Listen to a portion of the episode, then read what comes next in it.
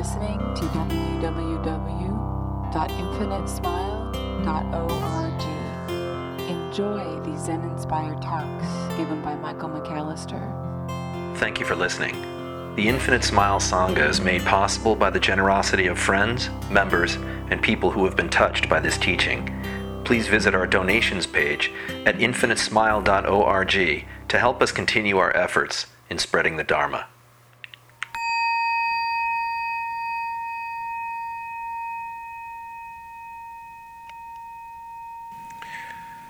It's somewhat strange to think that the way we most fully express love is through surrender, it's through letting go. Normally, we might think of love as being something, uh, at least experientially, that shows up as being covetous. Like there's almost like an ownership. And yet, in release, in surrendering,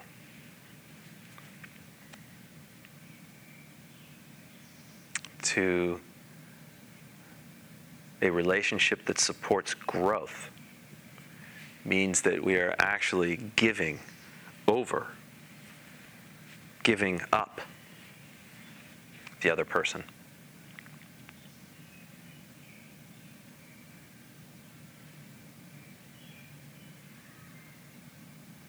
It also implies this surrender uh, as an expression of love also uh, applies to ourselves and the way we meet the world. There was a moment in my life where I thought uh, that death was literally assured. And so I was convinced that, boy, this is, uh, this is going to probably be painful and um, all sorts of other all sorts of other stuff. But I was on a bus trip from Kathmandu in Nepal up to the uh, it's a little town called Dunche. And as the crow flies, it's not much more probably than uh, 50 miles. But in the uh, in the bus um, that I was in, and on the roads that, that we had to traverse, we were looking at an incredible climb on one lane of dirt, unstable dirt at that.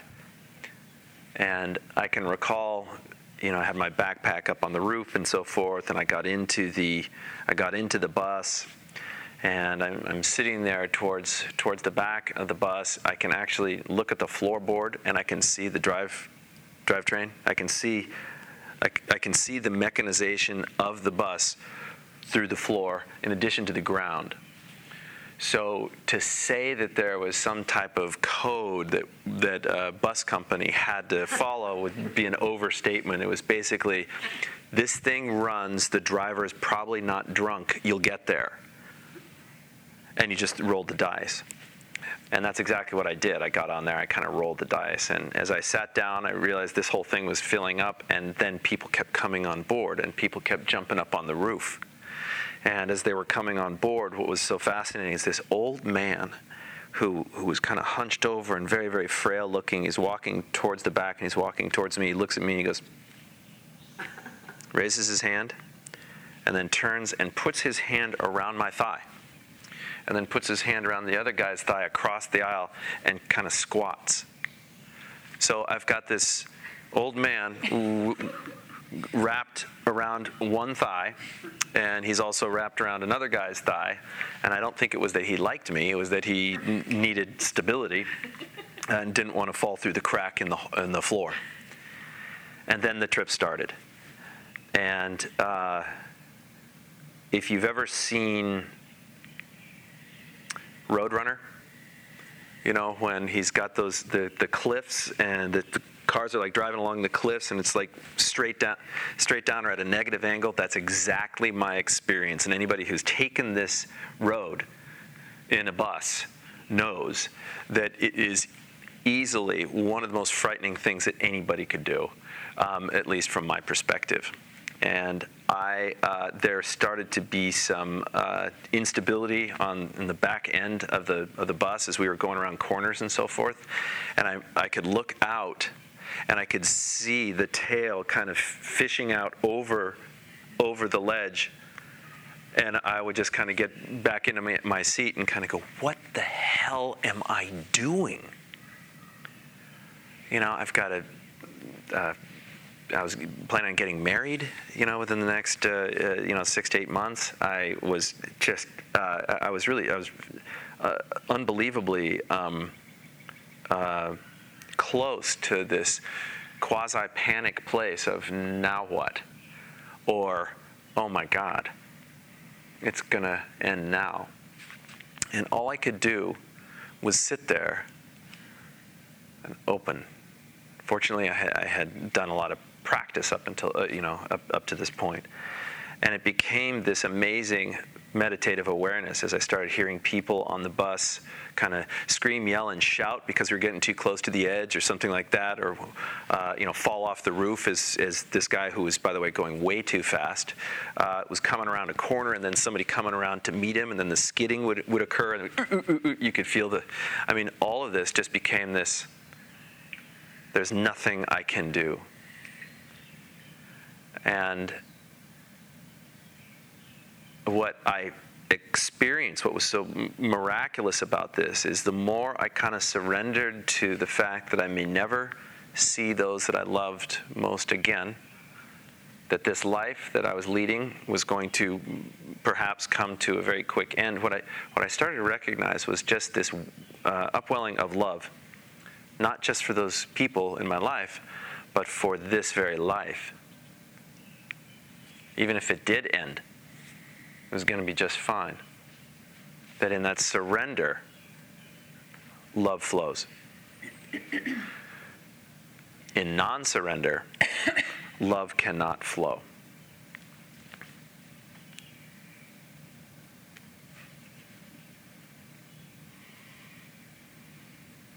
And I think this is worth worth our consideration tonight.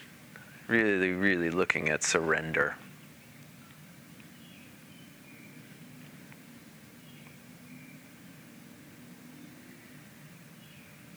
How about looking at what is unsurrendered in you?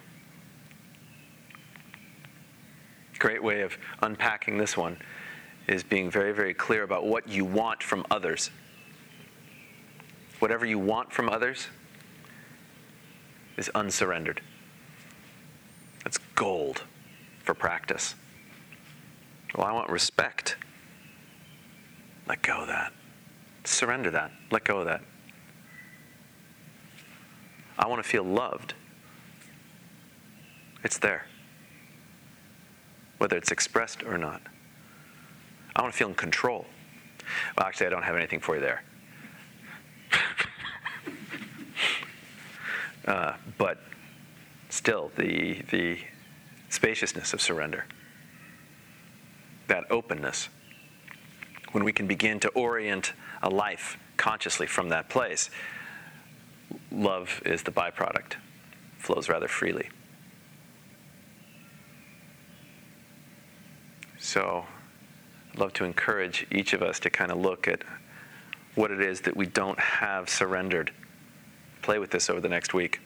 What are you hanging on to? What are you holding on to? What are your expectations? Look at those. It doesn't mean don't have them, it just means change the relationship you have with them. Doesn't mean don't set goals. It means look at the relationship you have with those goals.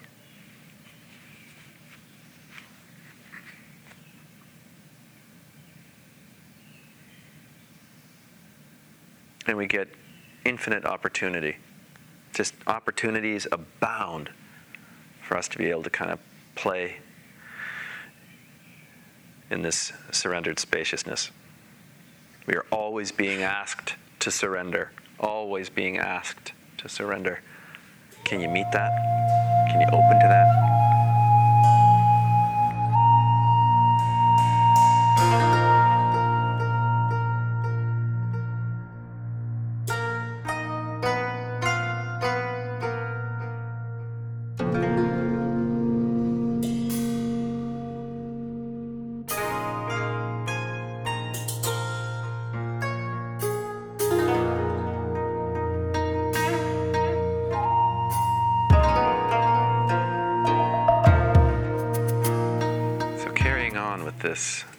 Surrender.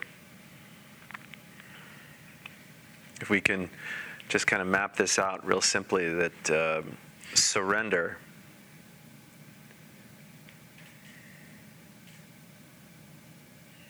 allows for love to be expressed. We have two kinds of love we have small love and big love. I'll give you an example of uh, small love. Small love is um, small love is pretty fun actually. It's passionate. It's fiery. It's uh, I want, I want, I want, I want. She's hot or he is hot. Small love.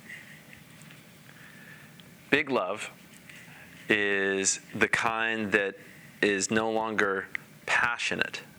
It's something that goes beyond that.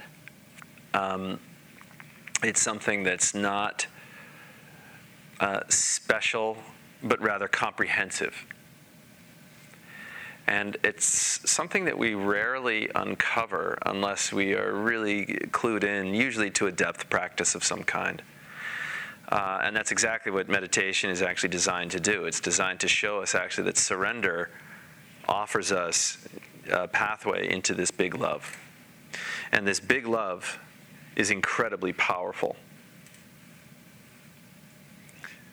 And so if we just look at this taken apart, surrender gets us to love, which gets us to power. We're tapping into power. Surrender is power. And this flies in the face of most of the thoughts we may have around surrender. Every one of us has a slew of stories that our egos have written around surrender. Typically, they are, you know, never give up. We become our own internal Winston Churchill. Never give up. Never give up. Never, never our finest hour, you know, type thing that we run through our uh, one, run through our consciousness. Last week, for instance, we dealt with uh, a poem that I used um, uh, in relationship to accountability. Was the poem of Invictus, and Invictus is this incredibly powerful. Take me.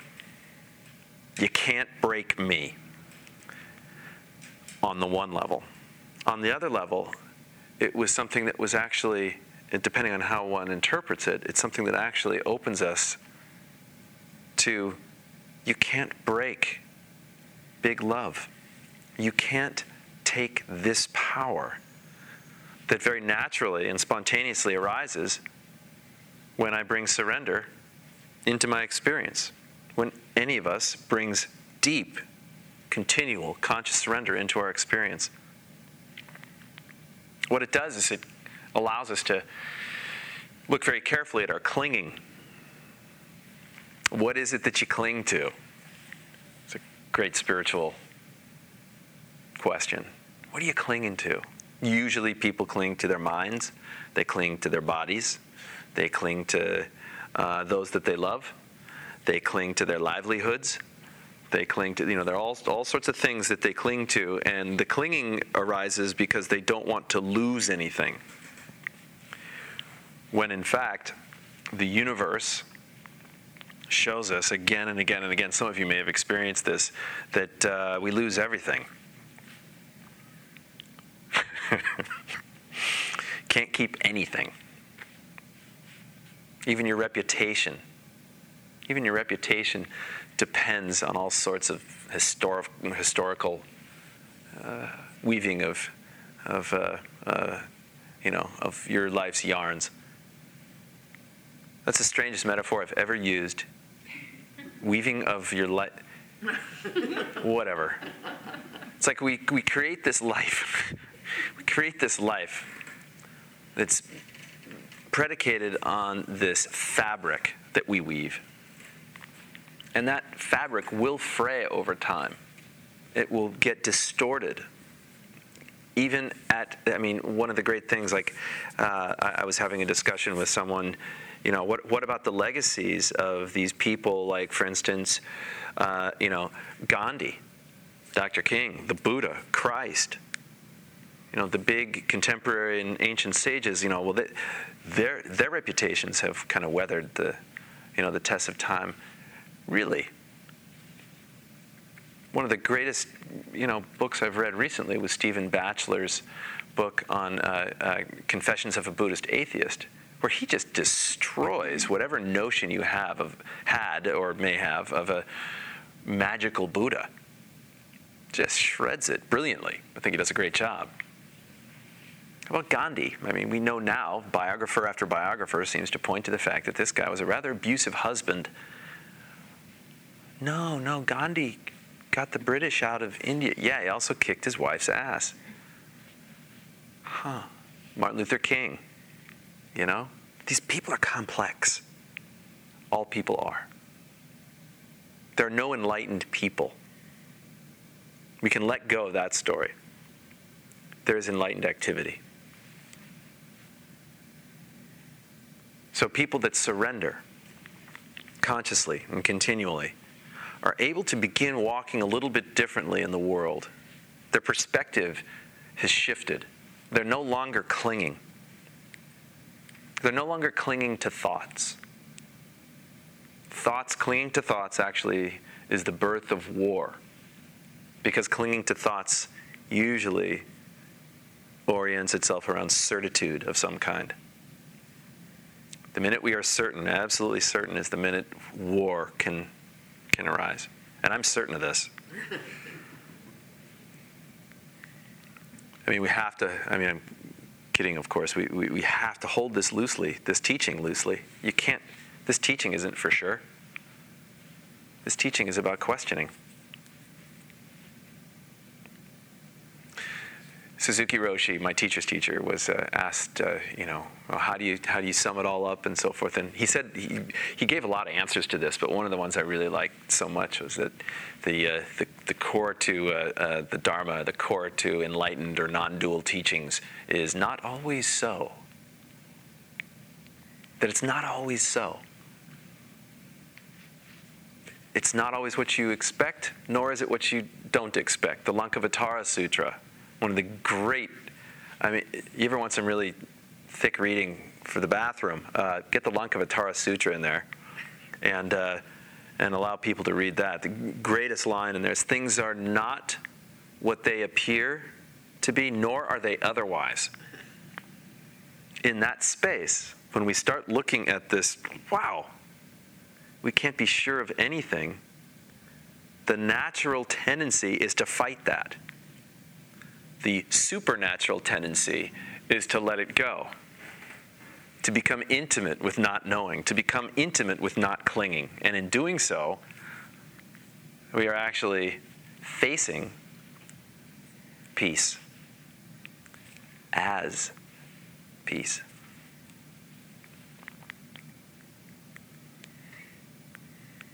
So when we stop clinging to our thoughts, we stop diminishing ourselves and others. And we stop war. When we stop clinging to our bodies,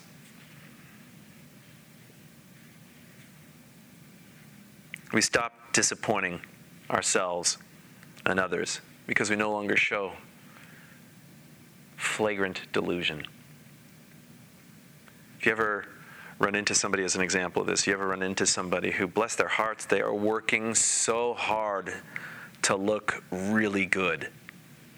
And they have no business wearing those pants. you know what I'm talking about? Or they have no business trying to look 40 years younger than they actually are.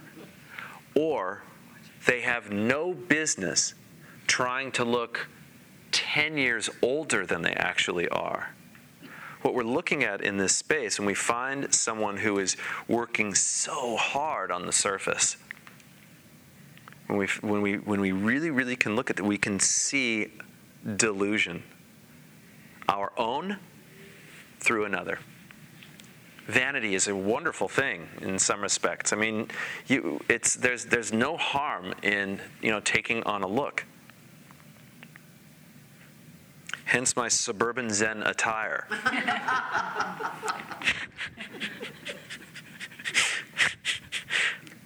There's nothing wrong with vanity, but when we cling to it, when we're fighting against our own body's natural tendency to fall apart,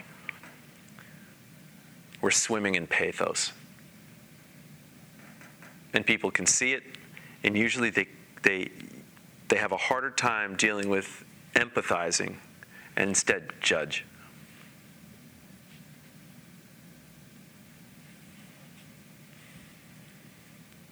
So, if we really want to look at all of our pain, the source of all of our pain is clinging to stuff that cannot cannot be clung to. We're trying to preserve something that cannot be preserved. Our bodies will fall apart. Our thoughts will evolve. And our minds will fall apart too. I mean, all of it goes. So instead of fighting against that stream, beginning to start to step into that flow more consciously allows for all sorts of marvelous things to happen. So how do we do this? How do we how do we uncling?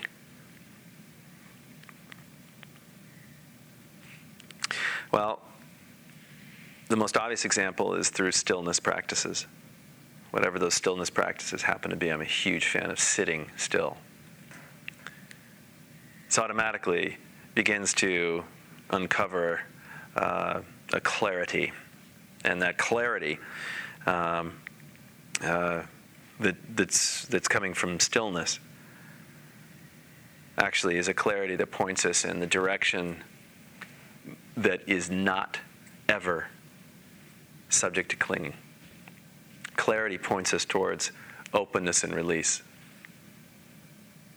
Unless, of course, the clarity is egoic, and then that clarity gets mistaken for certitude. And certitude always leads us into some version or some form of war.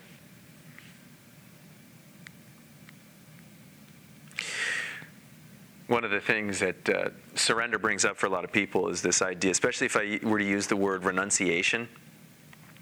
Uh, that usually freaks people out because they think of renunciates, you know, these people who, you know, hate the world and, and they basically, uh, you know, walk through the streets and eat trash and, and so forth, which is always an option in spiritual practice if you wish. I just think there are some healthier ways of doing it.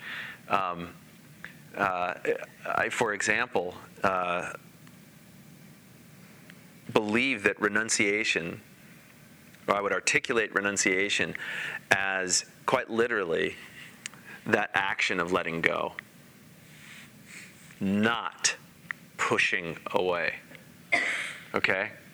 So the difference would be like renunciation, as, as we typically will think of it, is somebody who denies the world and the way I'm trying to use the, the, the word is renunciation is allowing the world. It's surrendering to what is, which is so much at the forefront of what I keep talking about and yammering on about every single week.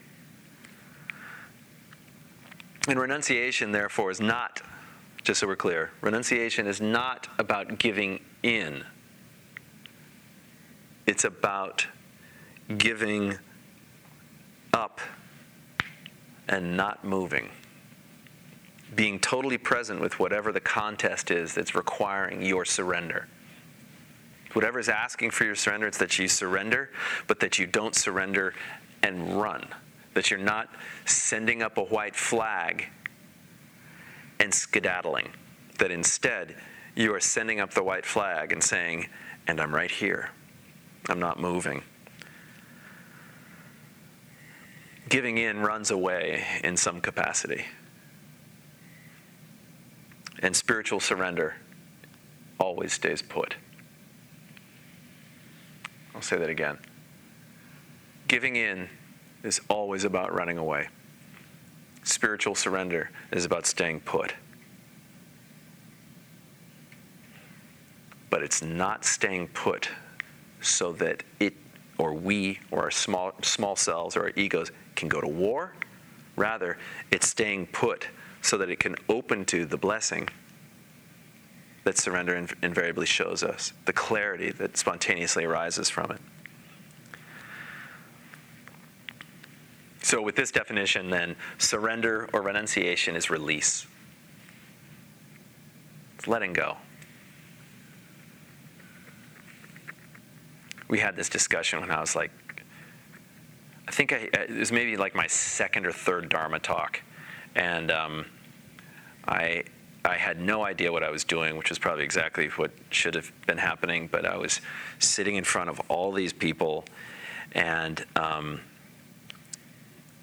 you know, the, the, the first first question, uh, the first Dharma question at the end of the talk that I gave was, "All right, so, you know, how do you distill all this teaching down into like, you know, a phrase?" and part of me, the, the, the, woman who asked the question, bless her heart, uh, was an incredibly powerful source of just, she was a force of nature. Uh, and quite quite a remarkable lady. I love her to death. Uh, uh, she hasn't she hasn't participated in the sangha for years and years, but still, it was, it was really. I remember kind of thing. She had had all this experience as a meditator, had studied with, you know, 10, 15 teachers at various points. So she was incredibly intimidating on all sorts of different levels. So, how do you distill all this stuff down? And I don't know how it registered on my face, but inside I was going, oh, you know, I've been found out, you know, charlatan, charlatan, you know.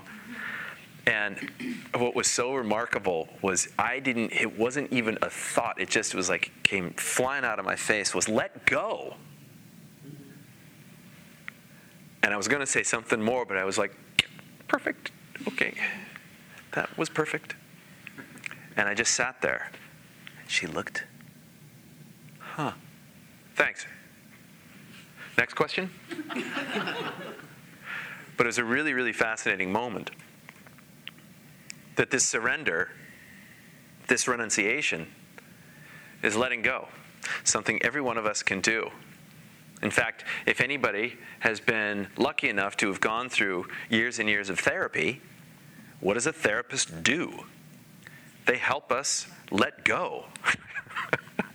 That's what they do. How do I get over this broken heart? Let go. Oh. But it's not that easy. Well, no one said it was easy. Okay? It's simple, it's not easy. But this is really key to the work. When we do, when we do surrender, when we do renounce, when we do let go,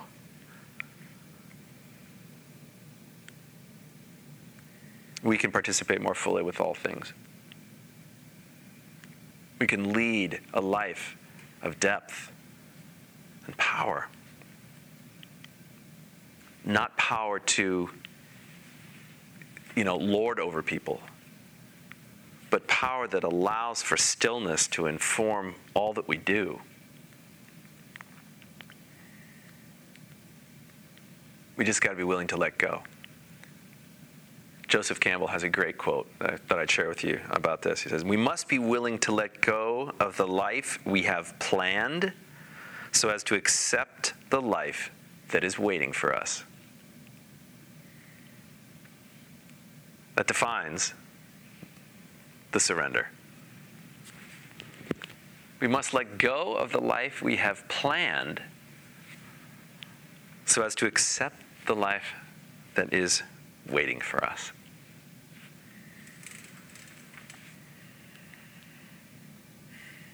So think about this.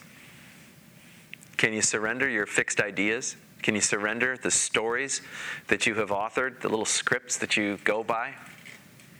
Can you, can you let those go? Can you, sur- can you surrender or renounce or let go of any notion you might have about enlightenment?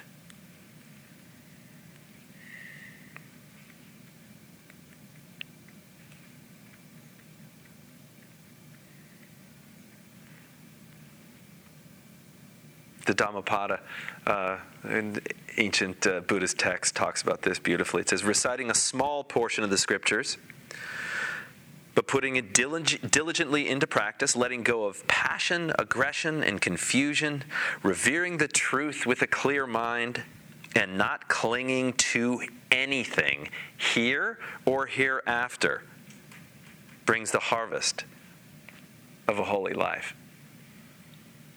Saying the same thing Let go. You want awakening? Do you want a greater, if you don't want awakening, do you at least want a greater degree of peace in your life? If so, this is the prescription. Let go. Begin to consciously cultivate a surrendered heart and mind. Surrender to what is, that all things will be taken.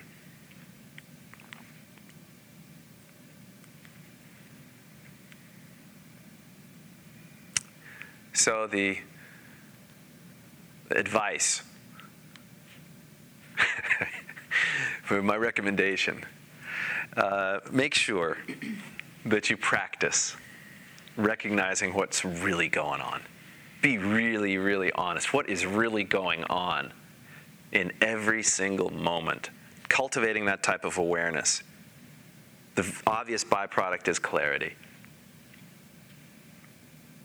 What's really going on? Why do you want this? From others or for yourself? What are the causes and conditions surrounding whatever this circumstance is that seems to be troubling or seems to be giving me so much juice? You know? That's an examined life.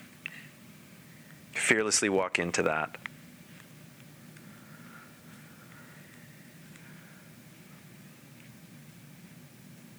Next, don't resist what's happening.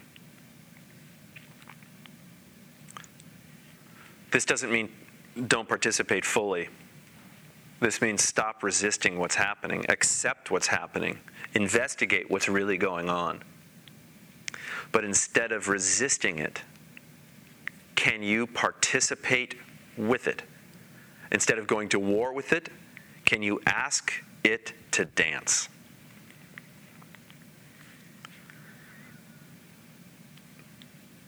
This doesn't mean retreat. This doesn't mean give in. This means do not resist. You ever tried to dance with somebody when they're resisting the whole time? That sucks.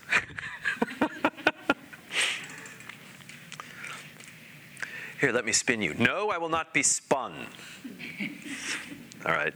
What would you like to do? I'm going to just stand here. Ah, cool. Hope you don't mind because I'm going to move a little. I'm going to shake this groove thing. Hope you don't, you know, I mean, that deep participation is really what it's about.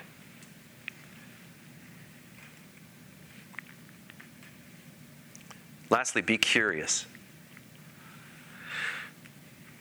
As we begin to examine our lives, if we can examine our lives with curiosity, curiosity tends to inspire non attachment as opposed to knowing, which is another way of saying certitude, which is another way of going to war. If you are curious about what's happening, if you are totally curious about your experience, if you're curious about the tendency not to want to surrender this or that, what happens is we begin to develop a very natural opening into a space that surrounds all things. This space is open, this space is free. All things are born from this space and die into this space. This space is uncovered every time we are fully present in the now. Curiosity opens us, wonder opens us, as opposed to knowing, which closes us down. Not knowing and being totally comfortable with whatever chaos your ego thinks it's going to have to deal with when it doesn't know is exactly the work of surrender, which is loving and powerful. Powerful in ways that the small self will never, ever be able to manage. And so that you're aware without the curiosity, without resistance, and with a denial of what's going on, the ego will be able to keep this invitation, this opening, from ever getting too close. Practicing, on the other hand, calling things as they are as best you can, not resisting, and being curious, if you can orient yourself in those three spaces, what naturally happens is ego is forced to give up control. And when that starts to happen and it starts to fight back, can you get curious about that? Can you not resist it, but ask the ego to dance as it starts to try to prevent awakening from happening? Can you get curious about the lies that ego will begin to tell when we're invited to make significant change? Doing so is a, is a practice of surrender. It's a practice of letting go.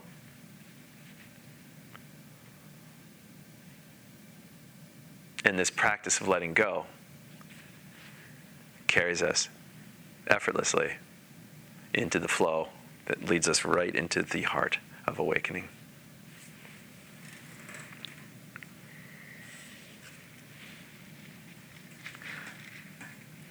At least I think so. I don't really know.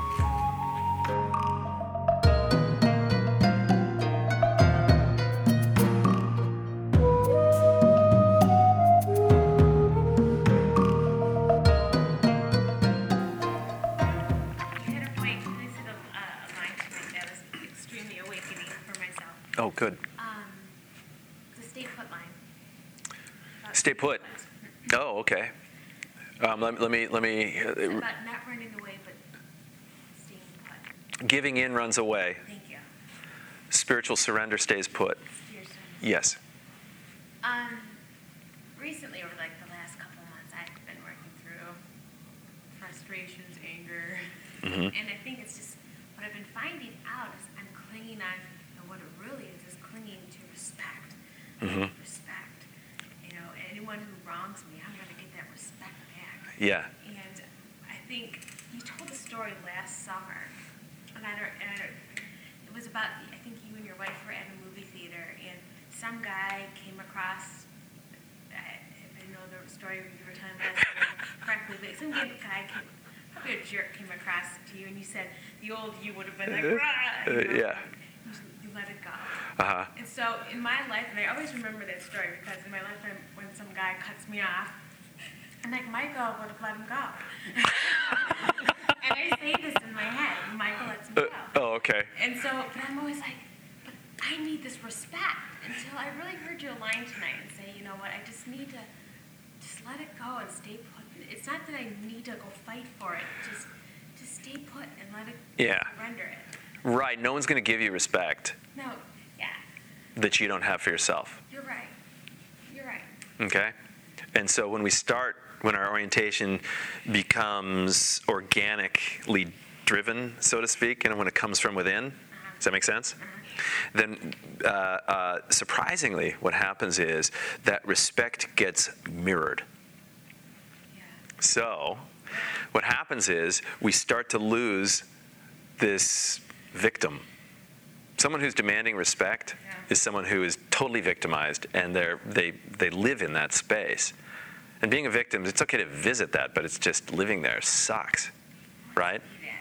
Yeah, no, nobody, and and how unattractive is it when you come across someone? You know how we talked about someone who is kind of you know deeply ensconced in bodily delusion.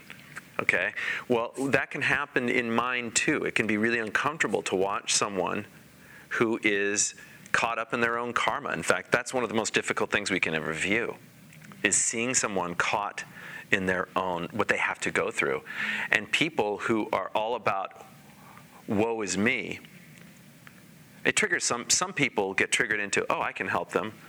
Other people are like, yeah, get me out of here.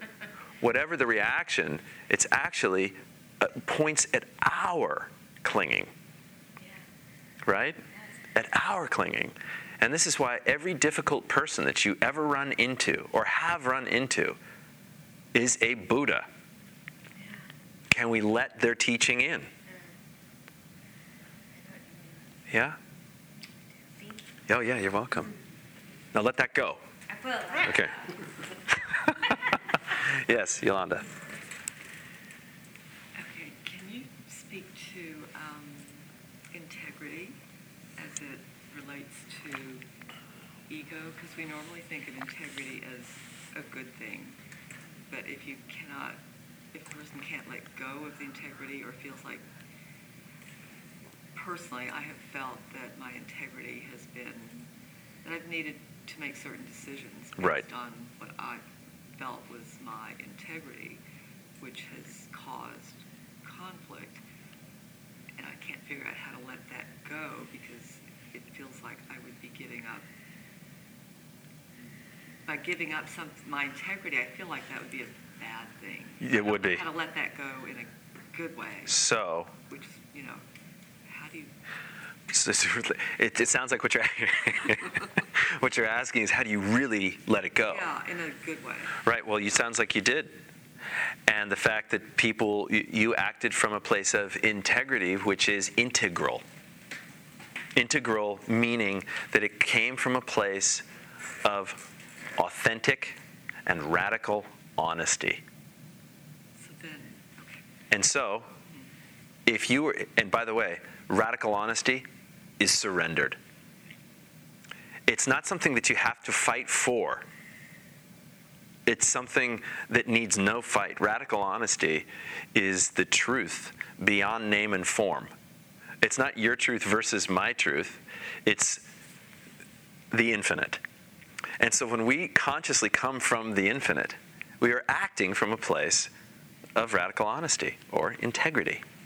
If you're acting from a place where there is, it's, it's, I, I, I want to be careful how I use this word, but without compromise, okay, you're coming from a place of deep truth, consciously, then Well, well. So let me just play this out, and then, then we'll, we'll we'll explore that. If you are coming at this from a place of deep, authentic, or, or radical honesty, people may not like it. It may actually affect some, you know, rather intense change. It may force that issue, and it may hurt other people.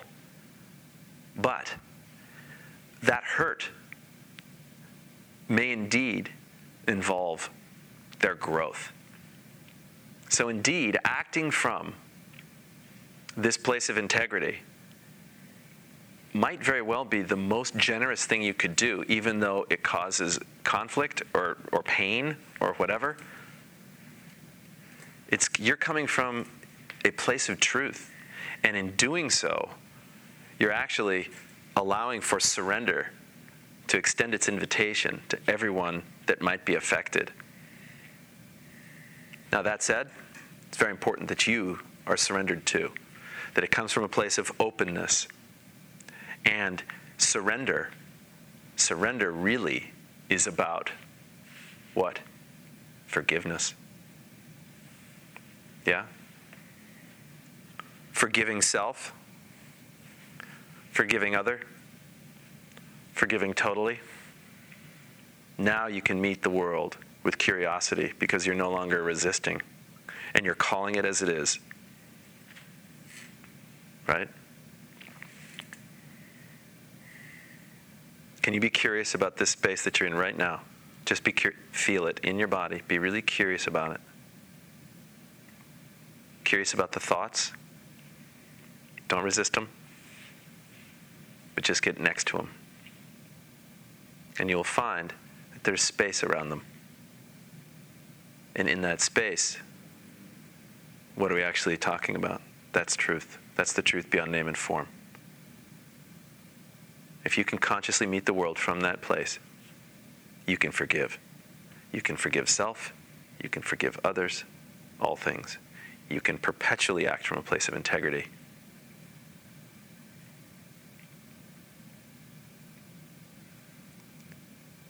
It's an amazing practice. It's amazing invitation. Report back.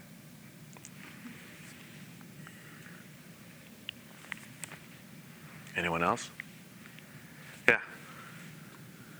Um, so I've been, I mean, I wanted to ask you this for a while now, but, um, so I can be open in my life to the people cutting me off and random arguments and disagreements with people. Well, it's a good thing she's with you then. Um, so I can do that, but then when I look at the bigger picture and I turn on the news and I hear about this woman who's going to get maybe stoned to death in Iran or wherever. Mhm. So I guess I have a, I have a problem with, maybe I feel slightly guilty that I have the opportunity to be so comfortable in this awareness or this openness. But, but how, how can you be open to that? And how can you live in, how can somebody live in the face of that and still, It's what it's what is. And so, what it's done, it's inspired a compassionate heart in you, hasn't it? Her death might actually inspire something pretty powerful in you. What are you going to do about it? Right? It's not that it's okay. It's not that it's ethical or that, oh, hey, that's their deal. Let them do. No, no, it's not. It's causing tremendous harm in ways that don't correspond with any aspect of this teaching. Right? how do you, how do you look at those people who are actually uh, instigating this stuff? You look at them the same way you might look at that aspect of yourself that is fundamentalist in nature. And you approach the situation, you approach your emotions, you approach them with seeing it as it is. In other words, developing honesty, radical honesty around the situation, okay? Making sure that you are not resisting what is, and that you become curious about it. And then actually, you're bringing up a cool fourth step act. But act in that place of openness. I couldn't believe the tool that Twitter became when that woman was killed on the streets of Tehran last summer. That one woman's death, the image of her death, watching life right there flow out of her face, galvanized a global community because people said, no, that's not okay. And saying no can be, sa- can be said in two different ways. One from a position of war, and the other one from a position of radical honesty and compassion. No, I won't do that. Or no, I don't want this to happen. I'm going to do what I can to put myself in a situation whereby my voice can be heard. My money can be spent in my congressperson needs to vote this way. You get the idea. You can you can choose whichever way you want to do it, but that means that you are then becoming an engaged participant from a place of surrender. You're not harboring ill will for people. I mean, you know, have you ever seen a small child do something really mean to another small child? Well, you don't go up to the perpetrator of the violent act and start getting all on them, you know, getting violent on them, right? Similarly, when people are bound, when they are in bondage, when they cannot see out of the burning house that they're in, we still go in and help them. How can you be helpful? That becomes the, the, the real the guiding principle here. How can you be helpful? You might not be able to stop the savagery that might be uh, might be waiting for this woman, but you can still become an active and engaged participant from a deeply open place. Does that kind of make sense? It'll take some practice. Yeah, yeah. That's that's why we call it practice. yeah. How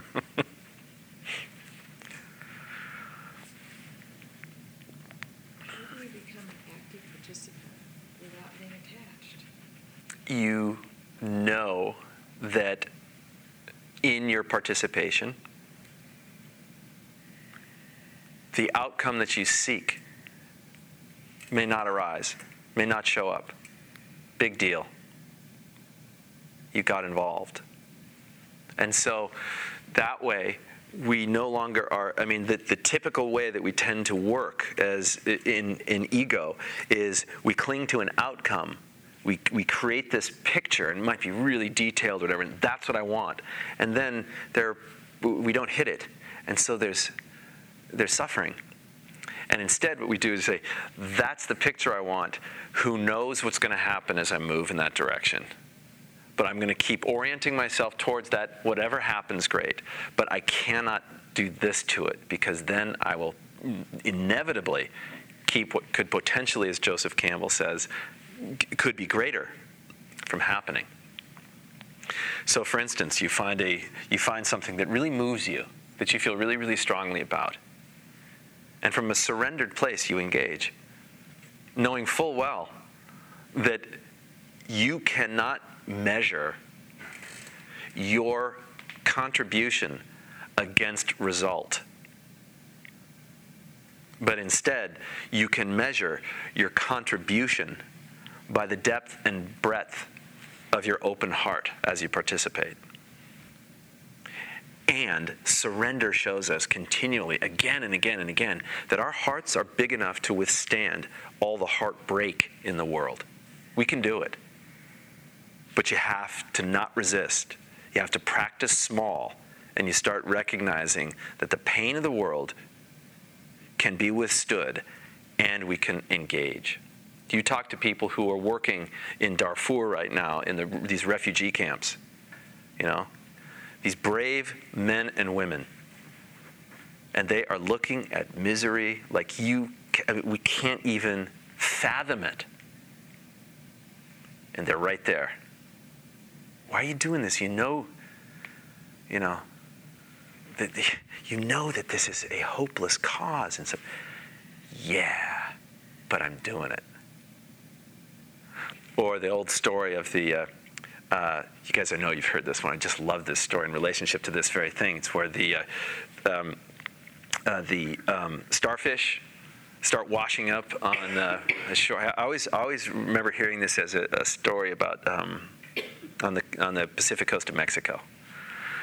But anyway, so uh, uh, on the beach, all these starfish keep keep uh, you know flowing onto the shore, and this old man is going down. He's chucking these starfish, and there are just countless thousands of starfish along this beautiful beach. There's no way. There is no way he's going to get them all back into the ocean. And a, uh, you know, teenager comes up and says, "What are you doing, you crazy old man?"